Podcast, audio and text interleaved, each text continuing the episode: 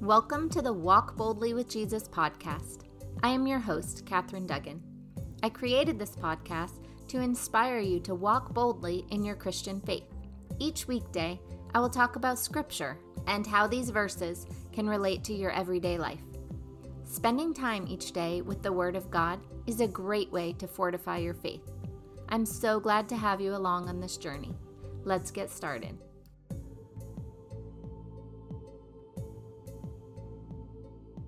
The title of this episode is Which Wolf Are You Feeding? The scripture verse is Sirach, chapter 6, verses 14 to 17. Faithful friends are a sturdy shelter.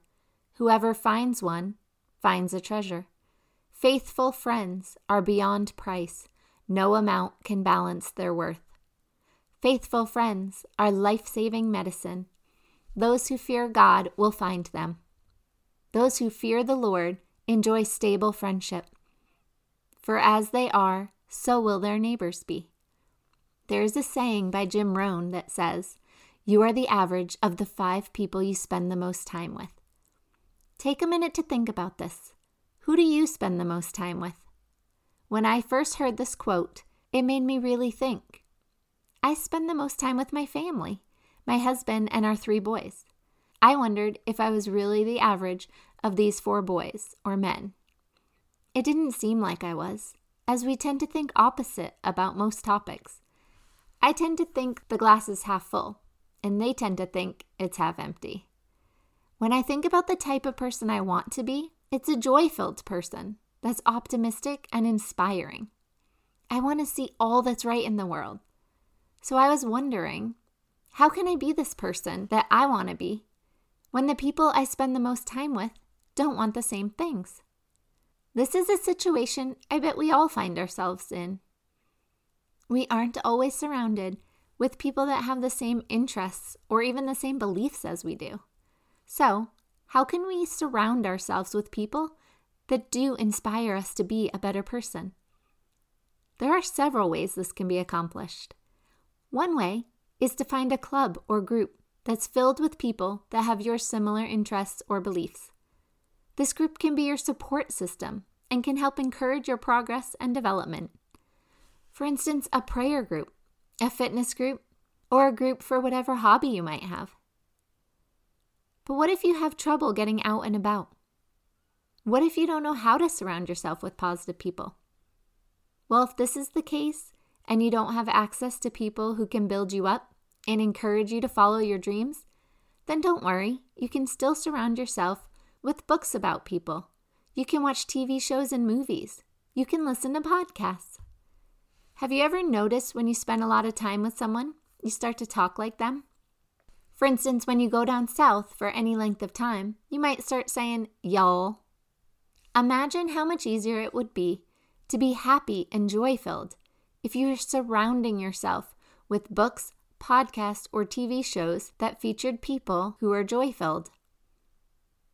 How much easier would it be to forgive, to love, or to have hope if you were surrounding yourself with people who did these things regularly?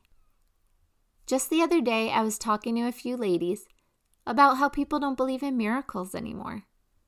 How much more likely would you be to think about miracles if you were hearing about them on a consistent basis?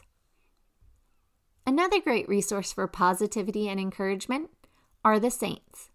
There's a saint for almost every situation. If you're struggling with forgiveness, read all about Saint Maria Goretti. If you're struggling with your children or your husband, read all about Saint Monica. If you're struggling with something that seems impossible, read about Saint Rita. There have been so many that have come before us that are such great examples of what we can do and how we can do it. The saints can be our faithful friends that God was talking about in the Sirach verse. They can be our sturdy shelter, our treasure, our life saving medicine. The more we're exposed to God's word and to people who are living it, the more we will want to do the same. There's an old Cherokee story. An old Cherokee is teaching his grandson about life. A fight is going on inside me, he said to the boy. It's a terrible fight, and it's between two wolves. One is evil.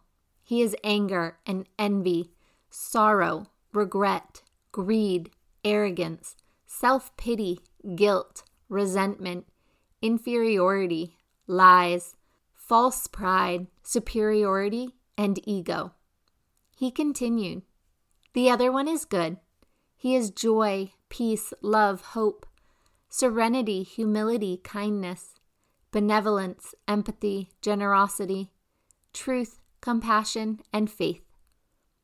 The same fight is going on inside of you and inside every other person, too.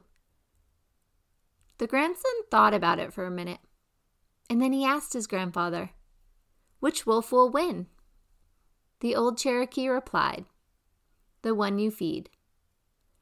So, my question to you is Which wolf are you feeding? Dear Heavenly Father, I pray that you bless all those listening to this episode today. Lord, we pray that you help us surround ourselves with those that will help us grow in your love and in your faith. Lord, help us feed the good wolf, the one that is joy, peace, love, hope, serenity, humility, kindness, benevolence, empathy, generosity, truth, compassion, and faith. Lord, please shine a light on anything in our lives that may be feeding the bad wolf so that we can fix it.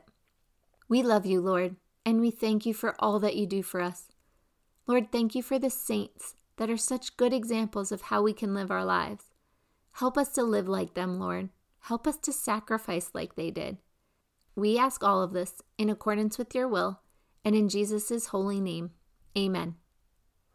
Thank you so much for joining me on this journey to walk boldly with Jesus.